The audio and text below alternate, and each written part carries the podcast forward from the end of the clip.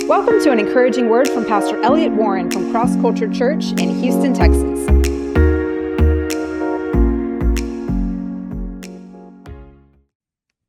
Good morning. Today I want to talk to you about winning in spiritual warfare. And this is so important right now because I believe that there's so many blessings in front of us now. There's so many ways God wants to bring blessing to us. And if you study the scripture, you'll realize that we have an enemy who's always in front of us, trying to keep us from being blessed, trying to keep us from what God has for us, trying to get us distracted, to get us on the wrong path, to, to, to cause us to waste our time and energy on things that are not important or things that are not the best. Um, he also, and this is, we're speaking of, of course, Satan. He tries to come to, to hold us back again, to, to prevent things from happening. He tries to, he'll make us, you know, lazy. He'll make a, you know, he, he'll give us excuses of why we shouldn't do this, why we shouldn't do that for the Lord. And I just want to encourage you today because this is a season of a great harvest. I believe God has put that so firmly in my heart. I see that. I've seen it when I pray. And I do believe there's going to be an amazing harvest of souls coming into the kingdom. I have seen the hunger of God in hearts already in this last year, but I believe it's going to be even much more than that. It's not going to just be souls that are coming in. There are going to be so many other great things that begin to happen in this season. I can't even understand what I'm seeing, but I believe what we're what we're getting ready to experience is going to be a blessing for so many people. There's going to be an expansion of so many good things right now in this hour, and it's a wonderful day to be alive. I believe there's going to be a pre- uh, the presence of God's going to increase. The gifts of God, I believe we're going to begin to see demonstrated at a new, at a new level. I believe there's going to be a new level of fellowship. And again, I mentioned this earlier on Zoom, but if you're watching this and you can be here, uh, you know, I'll just encourage you: get here. We need to we need to join together. We need to pray together. There's a power in unity, and I I really love you being online with me, but I like it even more when you come together with me. And I believe that's God's will. I believe God wills that we actually come together and experience each other. Anyway, I believe that there's going to be a new level of brotherhood, and I'm so thankful for this last season. I have just seen more unity, more connectedness more brotherhood, more people being together than I've seen in a long time. And this this is the kind of thing that I just believe God wants to develop more and more. I also feel like there's going to be a lot of people entering into their purpose. Um, you know, the the higher call, the next level that God has for you. But um, let me back up here. I want to get back into explaining about this fight. I want you to be aware of this fact that you have an enemy in front of you, and he is trying to prevent you from going where you need to go. He's trying to bring things on you that you don't need to have, that you don't want to have. And the Bible speaks about your enemy. You know, you, might be a really nice person, and you might go, That's not right. Why would anybody be my enemy? Any of you ever thought that? Why would anybody be against me? You know, I'm not even I'm not even mean to the devil. You know, why would he be upset at me? But the Bible says you have an enemy, and Peter says it this way your enemy, the devil, and he's against you, he's resisting you, he has an assignment, so to speak, to come against you and to keep you from going forward and doing what God's called you to do in life. We saw in Ephesians 6 recently that we that the Bible says we don't wrestle with flesh and blood. And Paul's telling us, get ready for the battle. Get ready for, for what might be in front of you. You don't know. And it speaks of the devil as a strategist. It says that he has devices, and it says that he plans and he strategizes, and he says, Be ready because there are those times and seasons and days when things get thrown at you, and it's a very real experience. Now, it might look like these are natural things that are happening, but the Bible makes it very clear that much of what happens, even natural things that are negative, have been instigated or begun by things that are spiritual and evil that are against us. And we see over and over this is this all over the New Testament. We read it like, oh, a poetic kind of something that's written, but these are very real things. We need to take them as real and we need to recognize our world is very, very spiritual. And some of our greatest struggles in life are at the core spiritual in nature, and they're spiritually against us. In Ephesians 6, Paul's telling them how to win in warfare. This is your battle. This is your war. This is what you need to do to win. Paul told Timothy in, in the book of Timothy, he says, wage the good warfare. He's talking about, look, these are what these are the things that you're going through in life. This is what you're getting hit with. And you know you've given into this fear. You've given into this. I'm telling you, wage the good warfare. Paul recognizes this life is a warfare. We are not in a demilitarized zone down here, right? We're in a militarized zone. And I know we have someone here that was in the Marines, right? So if you're in a battle, right, and you're and you realize that you're in a war zone, you're not going to be walking around just not paying attention, are you? Because you might get shot. Right? You have to be alert. You have to pay attention to what's going on. You have to wake up thinking, I've got to be in shape. I've got to be paying attention to what's going on because I don't want to be hit by something that of a sniper, right? And Paul says it's this way spiritually. We have to pay attention, we have to be alert, and we have to begin to recognize where our enemy is, what he's doing, and what can we do to prevent from getting hit. But not only that, to take him out of our territory so that we don't have to worry about him being in our land where we are. Amen. You see, the Bible's talking about this all the time. And if we begin to recognize we're in a war and we start to go forward with that mindset, guess what? God will teach us how to win. Most people don't know how to win in spiritual warfare because they have never tried, they have never fought. Oh, you don't need to do that kind of thing. Well, okay, it's all in the Bible, it's all in the New Testament. We're told to warfare, we're told that we have a spiritual battle, we're told about the powers that are there. But if you want to act like that's not there and you don't have to even you know, do a thing about it, go right ahead. You're going to make it, you'll go to heaven, right? But I tell you, I want to go forward in this life as far as I can go. I want to do as much as I can do. I want to put a, a dent in the in the in the devil's work just as much as I can. I want to see as many souls come to Jesus as can. I want to see as many people get changed as I can see. I want to go far for God. I want to do as much as I can for God. Man, I just tell you this too. I want to that's a great blessing. I believe when you get to heaven and you see the impact that you had in this world on other lives, that's going to be a reward you carry forever. You'll see lives that have been changed because you didn't settle for something just little, that you didn't settle just to make it. You wanted to do something big for God. You wanted to expand. You wanted more territory. And it's not just so that you can have temporal things, it's so that the kingdom of God will advance through your life. And man, when you're in heaven, I believe you're going to look back. I believe that's one of the rewards you get in heaven. You, when you've done well, you look back and you see the fruit of what you have done and how it changed other lives. Anyway, go forward. You maybe you'll say, I don't know how to war. I don't know how to fight. God will teach you if you're willing to engage, if you want to go forward, if you want to see the kingdom advance, start going forward. I heard a guy tell me one time he, he hadn't been saved very long. And he said, Some people don't believe the devil's very real. But I can tell you this if you ever make a decision to really serve him with all your heart and to go forward and to pursue God, and do, then you'll know how real he is. What he meant was the resistance that he had, you know, um, he began to realize this is spiritual, right? And uh, it's like the, the, guy, heard another guy say something like this, you know, um, when he was smoking, he thought that was his decision. But when he tried to quit, he realized there's some other force pushing him and trying to tell him, hey, it, now the cigarettes talking to him say, smoke me. Now the cigarettes seem like they're in charge, right? but anyway, sort of like when you try to go the right direction, then you realize the resistance is there. Maybe doors that you gave to the enemy are there. Maybe they're just there for some other reason. I don't know. But again, go forward and God will begin to train you. Psalm 144, 1 and 2, David said this Blessed be the Lord, my rock, who trains my hands for war, my fingers for battle. He loves me steadfastly.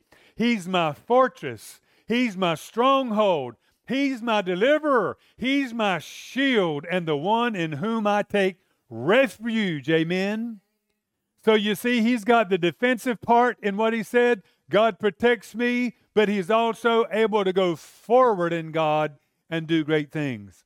2 Corinthians 10 4 says, We live in the flesh, we live in the natural body, but we don't war according to natural means. You see, too many of us war according to natural means in everything we do.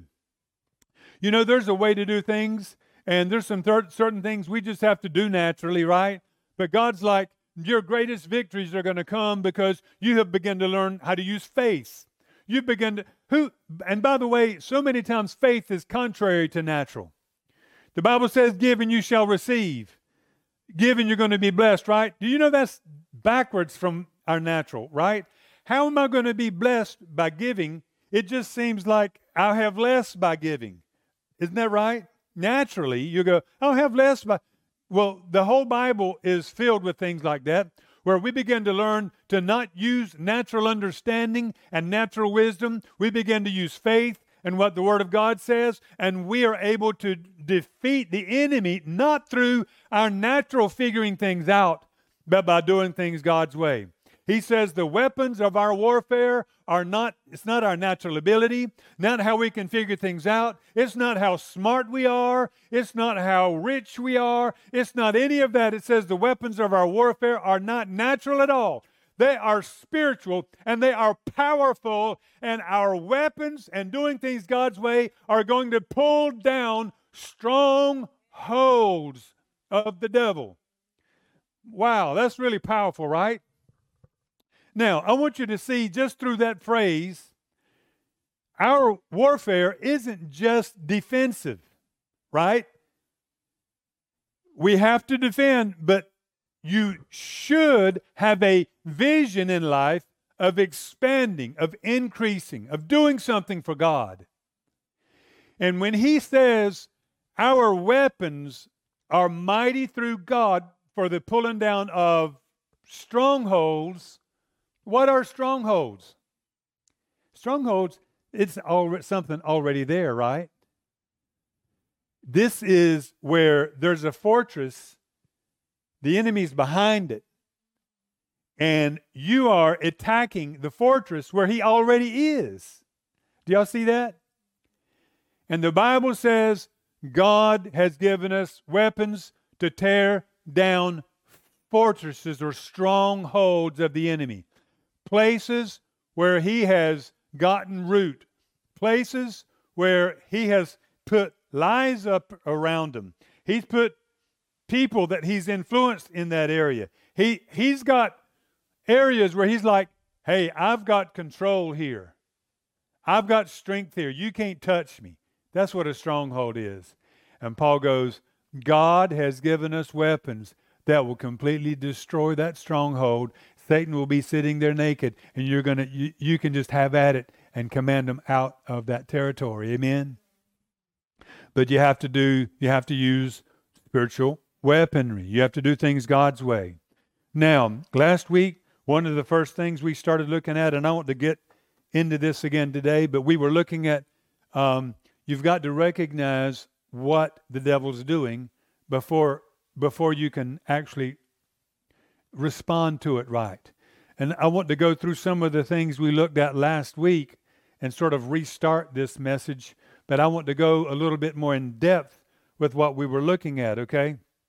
So we were we were examining what does God do? Excuse me, what does the devil do? And and I want to go a little beyond that and see today uh, how can you use weapons against those kinds of things?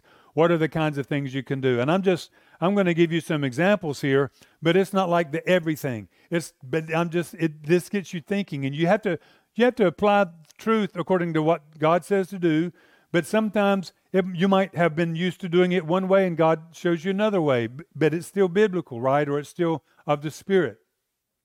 So, if you look in Job, Job's not an easy book to understand. Um, but if you look in Job, one thing you'll you'll see, and everybody probably knows about Job, but I just will tell you a little nutshell. Job had everything thrown at him, so to speak. He had a he had a season of time in his life where every bad thing that could have happened did happen. Up until that time, he had a wonderful life. Up until that time, it was very few tr- problems. But and he was a godly man. Uh, he would pray regularly. He prayed for all of his children all the time. He was concerned they had offended God. I mean, he was a great man. He loved the Lord, and um, but it, something happened, and and um, it says in Job one ten, this shows why he was blessed. It says this about Job. Uh, someone um, is speaking to God and says, "You placed a hedge on every side around Job and his household and all that he owns." Okay, do y'all, do y'all hear that? I want you to get a picture of that. This is said to God You, O God, have placed a hedge around Job and all that he has, and you've protected him and his family. Wow. That means, well, first of all, it's tr- a true statement, but that means that that can be done. Do y'all see that?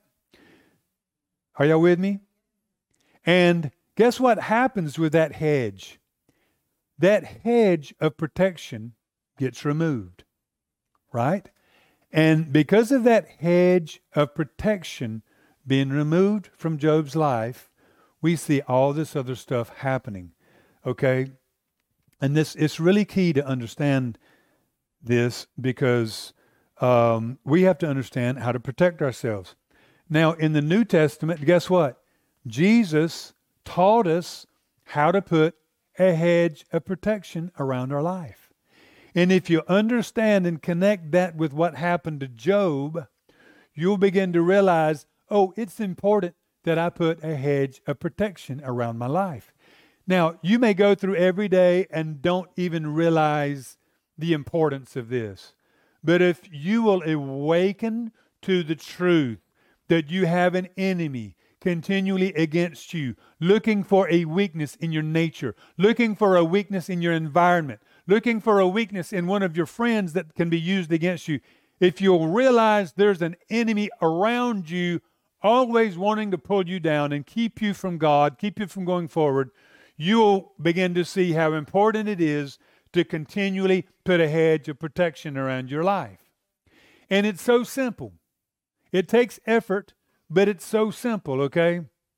It's simple, it's effective, it's powerful, uh, but you've got to be consistent and do it every day. You have to put that hedge around you. And how do you do that? You do it through prayer. It's so simple. You see this in Matthew 6 12. When he says, um, when he was asked, How do we pray? Jesus says, He gave them prayer. One of the things he says to pray, deliver us from the evil one. Why would you pray that? Because he's your enemy. Jesus saw that. You have an enemy. You should pray this. How often do you pray it? Well, there's another right before that, give us this day our daily bread. I think you probably pray that every day, right? That's what it sounds like. In other words, he doesn't he doesn't say just pray one time, pray that God feeds you and don't ever pray that anymore. No, the way this thing works is you keep that prayer up before the Lord. You have to you you that prayer stays connected with God every day. Lord, thank you for providing for my food today. Thank you for providing for me. And I'll tell you if you're doing well or if you're barely making it, it doesn't matter. You sh- you better be praying that prayer. That means you're depending on God and not on your finances. When you stop praying that prayer, that means you start to look at your wallet too much. If you, you know what I mean. Oh, I'm making a lot of money. I don't need to pray that prayer. Oh, you t- you're trusting in yourself a little too much. You better be careful. Are y'all with me? Lord, I know I have a good bank account, but I'm not trusting in that. I'm just asking you, God, please provide for me today and help me to, when you bless me, to help the needs of others. Anyway, and in that context, what does he say? That's where he's, he says, pray this also, deliver us from the evil one. Luke says, deliver us from evil. Okay, those two are the same things, evil and the evil one. All right, so um, again, what's the evil one doing? Planning, scheming. He's talking about temptations as well, lures, evil, distractions to distract you, to give you excuses, you know, and keep you from being, you know, to keep you groggy in God. Um, so you pray that every day. Now, I want to just say, I just said to do that, but until you make a decision in your heart to do it, it doesn't matter how much you know, right? Do you realize, does that make sense? Do you know that it only is going to take you like a minute or two, right? But you can't, I mean, think about it. Do you think that it's worth it to give God a minute every day in this one thing? But I tell you this, you can't do it in a distracted way. It needs to come from your heart. So in your prayer time, and I'd, I'd encourage you to pray more than a minute every day. I'm just saying this is one minute extra. Okay? One minute. All you've got to do is from your heart ask God and and receive it. When I say receive it by faith, you have to know that God's heard your prayer. When I pray, I don't like I mean, I don't I think there's probably some effectiveness to just prayers from your head, but I like to I, I like to know that my heart is connecting in my prayer and I like to feel yes, I'm pulling on that prayer and pulling on God. God says, when you pray, believe that you receive. Mark 11, 24, and you'll have it. James says it this way if you pray and ask and yet don't believe, you don't receive it. You, see, so you can pray flippantly, but you're not using your faith. You need to believe, oh, I'm getting this. Yes, God. I'm yes, I'm experiencing it.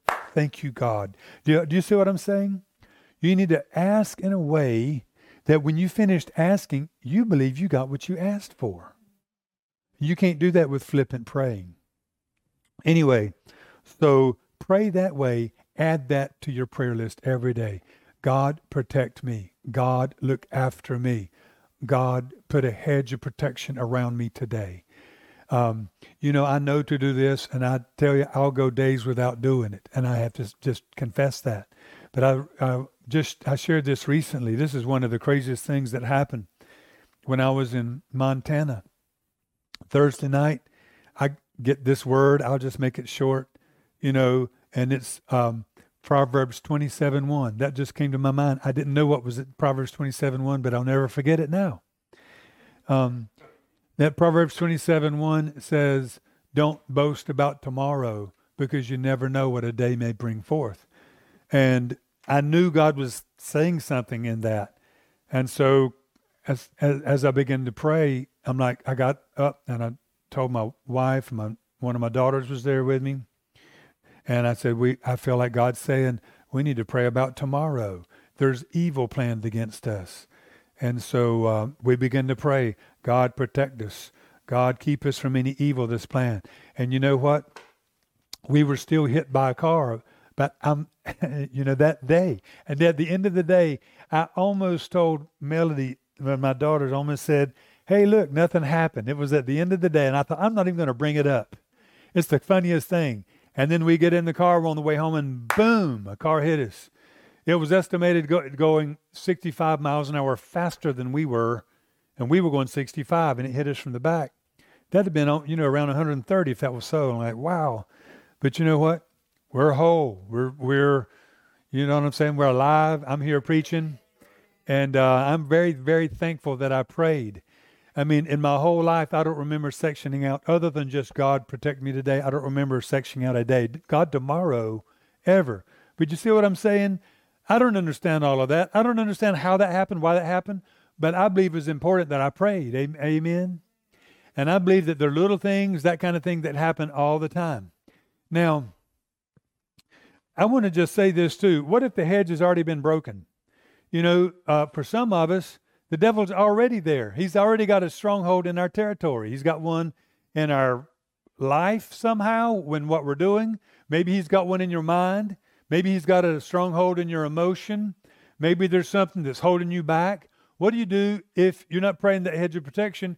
You, you're going, God, there's already something that's there. Um, I'll just go hit one angle of this today. But maybe you see repetitive problems. Maybe a repetitive kind of sin problem you feel like you can't get over. Maybe a repetitive financial thing keep you keep getting hit in your finances. Maybe you can't keep a job. For some reason something happens where uh, you're laid off, or the company goes out of business everywhere you get a job. Um, maybe it's in relationships. There's something that happens over and over, and it might be happening in your family as well. Sometimes things do get transmitted from family lines. You see, it happened back then, then it happened there, and then you know, I was um, I was counseling a couple getting ready to go through a divorce, and um, I don't remember how many times they'd each been married, but it seems like around you know at least four each one of them. And um, this is the craziest thing as I was finding out. Um, one of them's had a parent that had been divorced. I think well over 10 times, like maybe 13 times. I'm going, what? I've never heard that. And the other one, the other one, the other one's parents had like, it was like nine times. And I'm like, wow, do y'all not see there's some kind of pattern working here? There's something of a pattern in your family that needs to get broken, right? And I can remember, I've seen patterns in families. Now, I don't, for some reason here in Houston, I don't see the patterns as much because I don't know all the families. But where I grew up, I grew up in a little town of just a few hundred people. So you know somebody, you'll know their parents, you'll know their grandparents, you'll know their great grand. I mean, you just know everybody, right? And I can remember seeing certain patterns of craziness in certain families, generation after generation.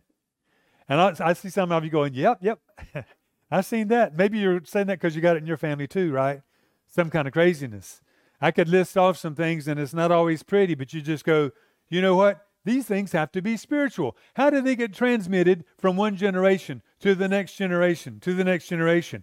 I believe oftentimes it can be mindsets that are transmitted, but I believe oftentimes these are spiritual things. And we get so used to it. Some people just begin to think, I'm always going to be a failure. This kind of thing always happens to me. Once I start to go forward here, then, I, then I'm going to get knocked down and, and, and get hit and go backwards. Right? These are repetitive kinds of problems.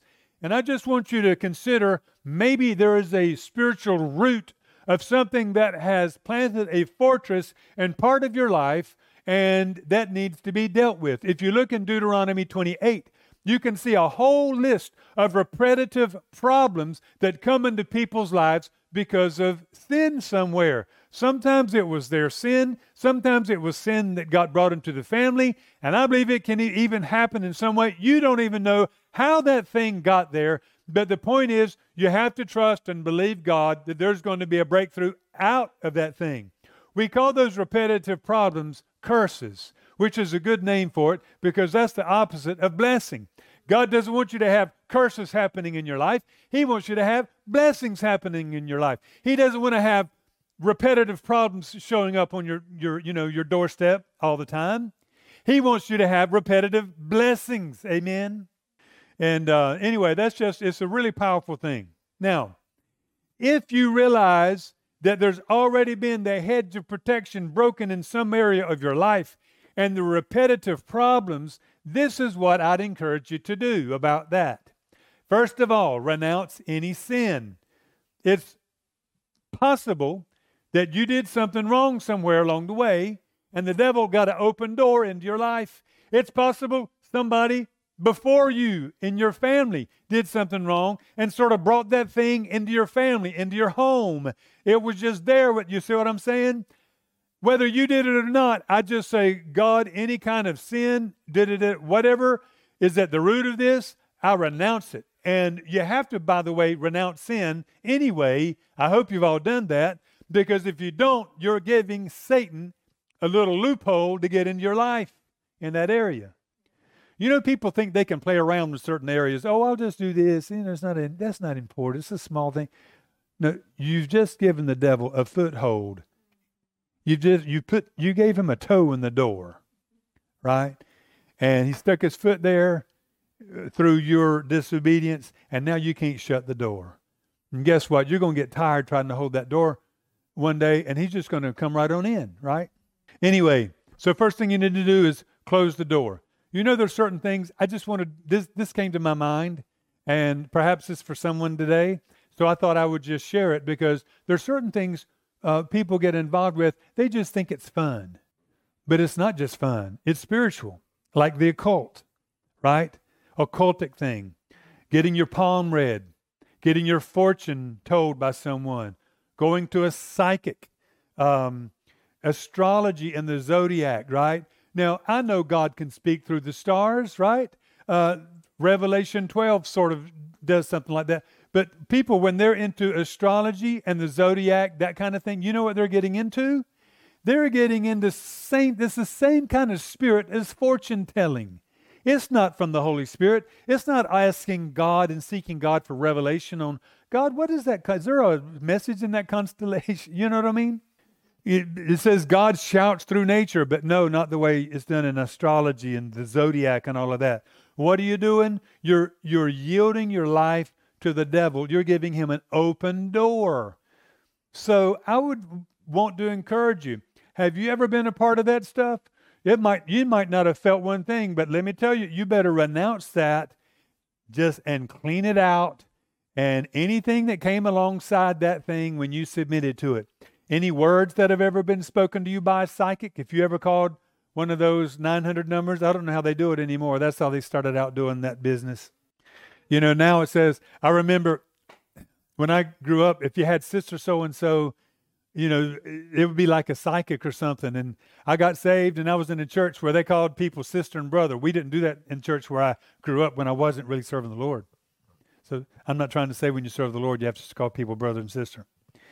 But anyway, I remember calling my mom and said, I said, Mom, so and so, Sister Edith. And she goes, Sister Edith, what is that, a palm reader?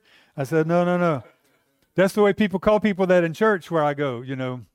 Another thing I'd encourage you to do. So, first of all, that's a very serious thing. If you've done that, and you might have not even realized you were doing something wrong, right? Yeah, yeah, this is just fun. What can be wrong with this? The Bible says don't do it. There's spirits. There can people be used of the Spirit. Remember that Paul had this fortune teller following him around in the New Testament. She was following him around. It was a fortune teller and uh, using that spirit. And it says Paul cast that thing out of her. Remember that? God says, stay away from those things. Secondly, I'd get rid of any occult objects uh, or symbols in your house. You know, you shouldn't have anything that just doesn't glorify God. I remember we were in Alaska recently, and um, there are totem poles everywhere. They sell totem poles you can take home. You can take a little totem pole. You can buy a bigger totem pole, have it shipped to you. But you know, totem poles are used as objects of worship. And as nice as it might be, I don't want one in my house. As beautiful as it might be, I don't want one in my house because it represents worship of other gods. I don't want it in there. Amen. Are y'all with me? I don't want anything that's associated with that object in my house. I want my house to be clean. I remember when we got married, uh, when when I got married and my wife, and you know we were going through some stuff, and she she got out some old some plates that she had that she I, they were probably worth quite a bit of money. And I'm looking at that and going, wait a second, something just strikes me strange about it. And we're thinking, th- she goes, oh, these are Aztec designs, and this represents the sun god, and da da da. I'm like, nope.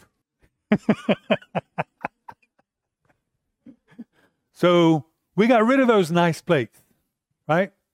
And and we didn't sell them to somebody else to put in their house either, right? You know what I mean? So you get rid of that kind of stuff, right?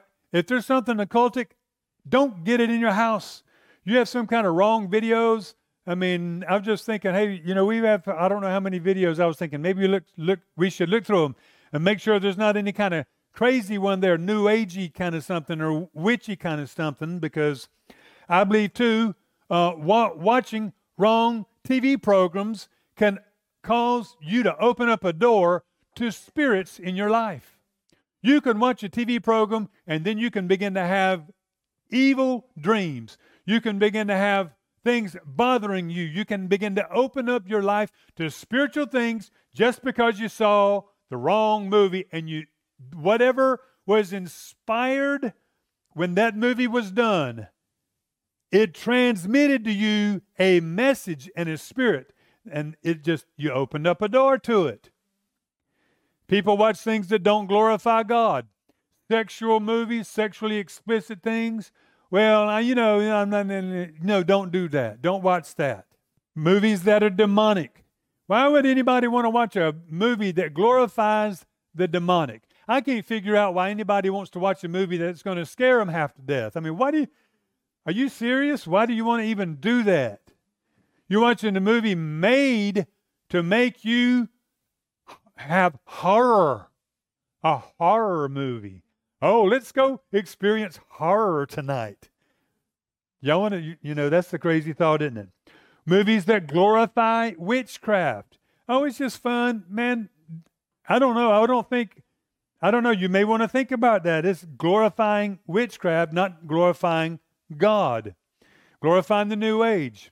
You know, and I always say this don't go, I just watch it because it's got a great storyline. Of course it does.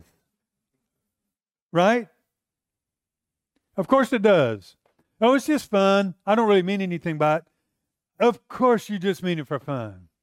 But you see, the Bible says we're not ignorant of how He works. You need to wise up and you need to realize, even though you might uh, not have intended it for evil, that the enemy will certainly use it for evil if you give him an open door. Amen.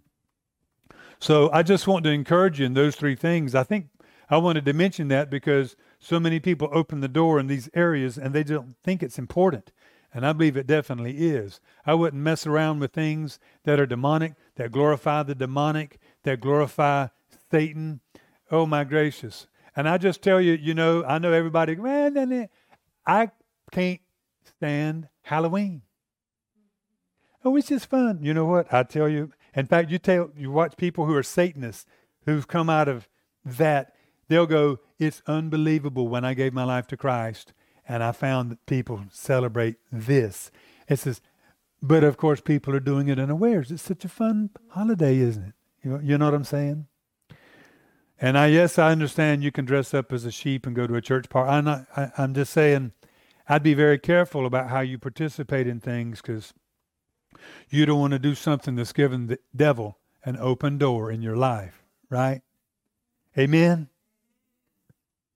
Um, so renounce anything where you've given an open door or where you might have felt some of your ancestors did. You know, sometimes you can recognize we've got a problem in my family. Man, I've got, I had this problem it could be mental problems. It could be emotional problems. It could be sickness. It could be sin, repetitive sin problems. You're like, man, um, my great granddad, I mean, he lived in adultery. Then then or it could be a number of different things. And you begin to go, wait a second. I've had that issue in my life. Maybe there's a spiritual root to it. Anyway, renounce not only sin in your life, but maybe even in things that have gone before you. God, I won't have anything to do with that part of of my family or whatever's happened in my I want to be set free from that, any kind of way that might have influenced me. Secondly, then put your faith in Christ for forgiveness. God will forgive you and cleanse you. Cleanse you. The Bible says if you confess sins, God not only forgives you, but He cleanses you from them. So you put your faith in Christ for that. Then I would plead my case in the courts of heaven by just saying, God, I thank you, Lord, for your cleansing. And I just declare today um, that the blood of Jesus is over my life.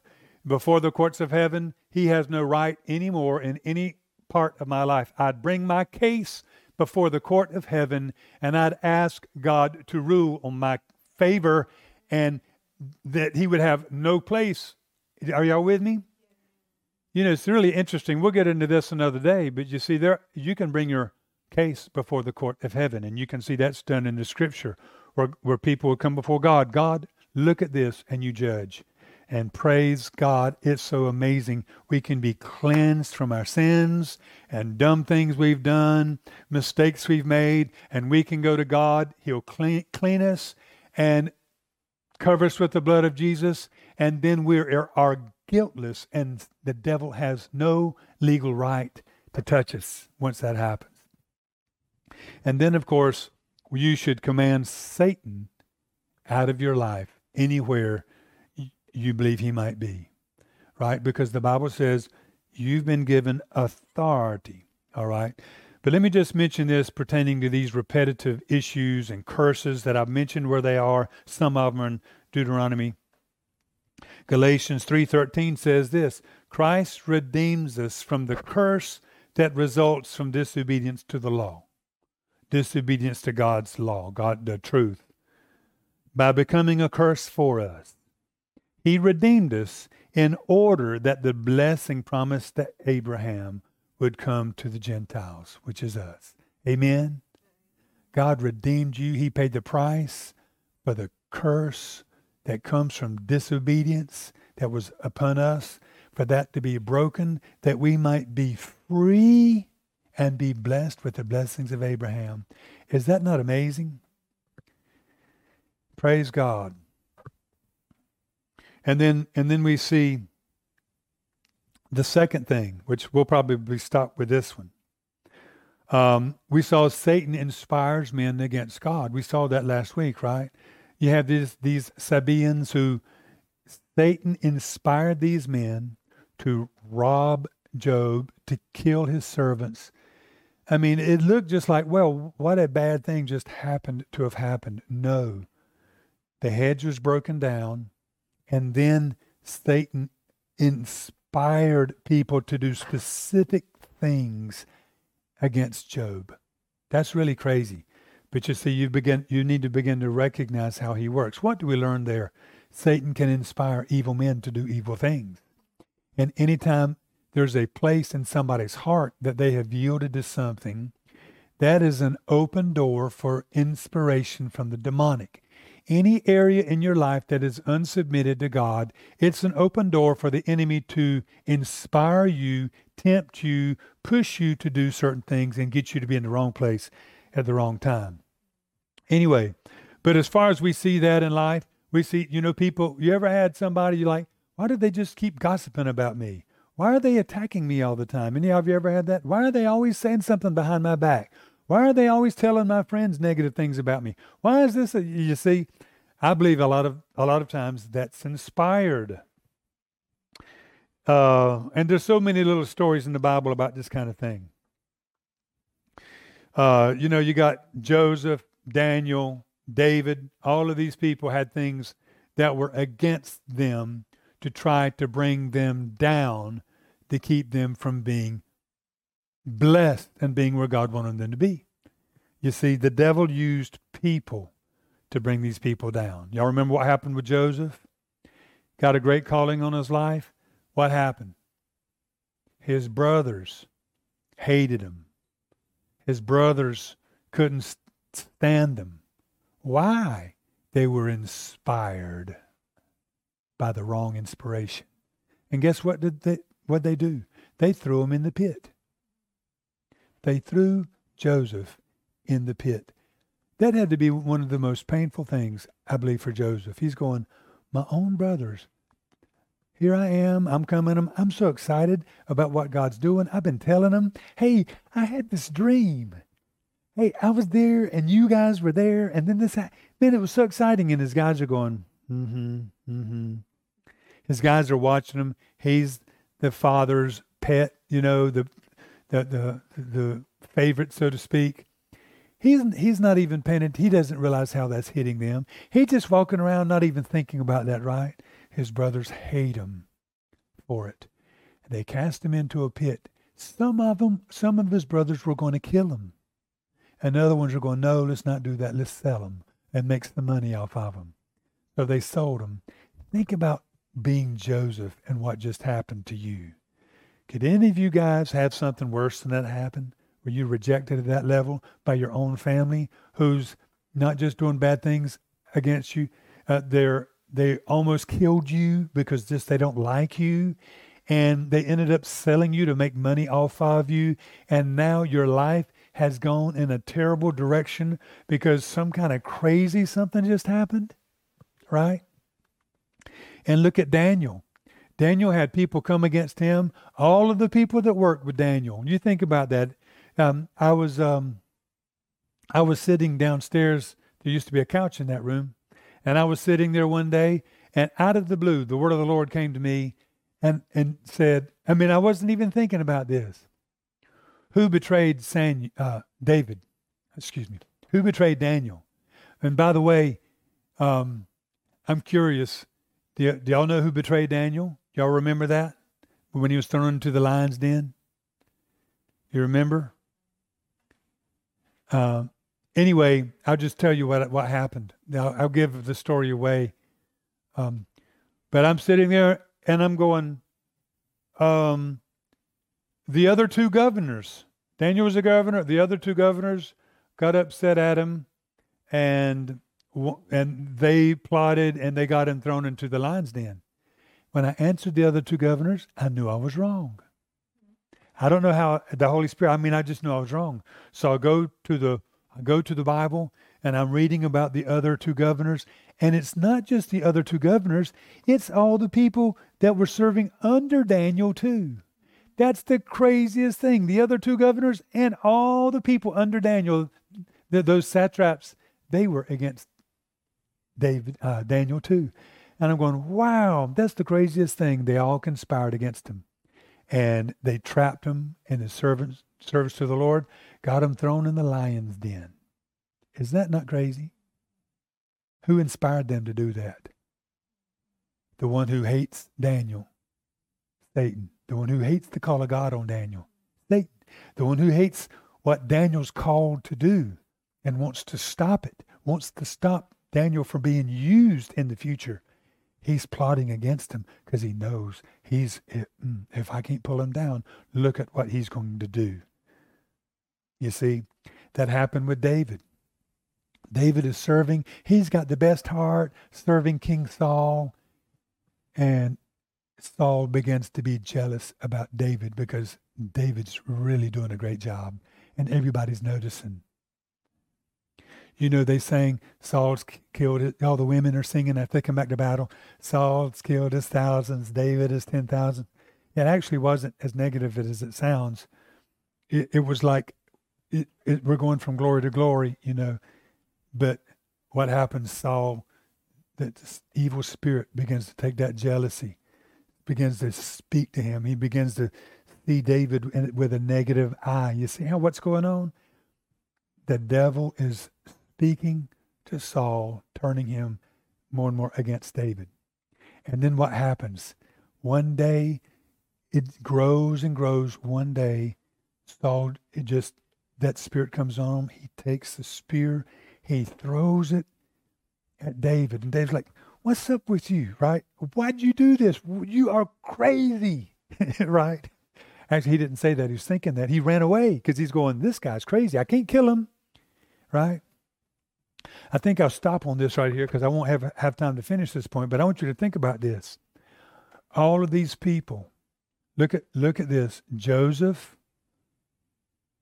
Daniel, David, all of these people were attacked by others. That when you do what's right in spiritual warfare, God will always use the tack that's against you to bring you into your greatest promotions. You see, the devil intends to bring you down through the attacks. And if you respond in the flesh, anger, being vengeful, the devil's going, I got him.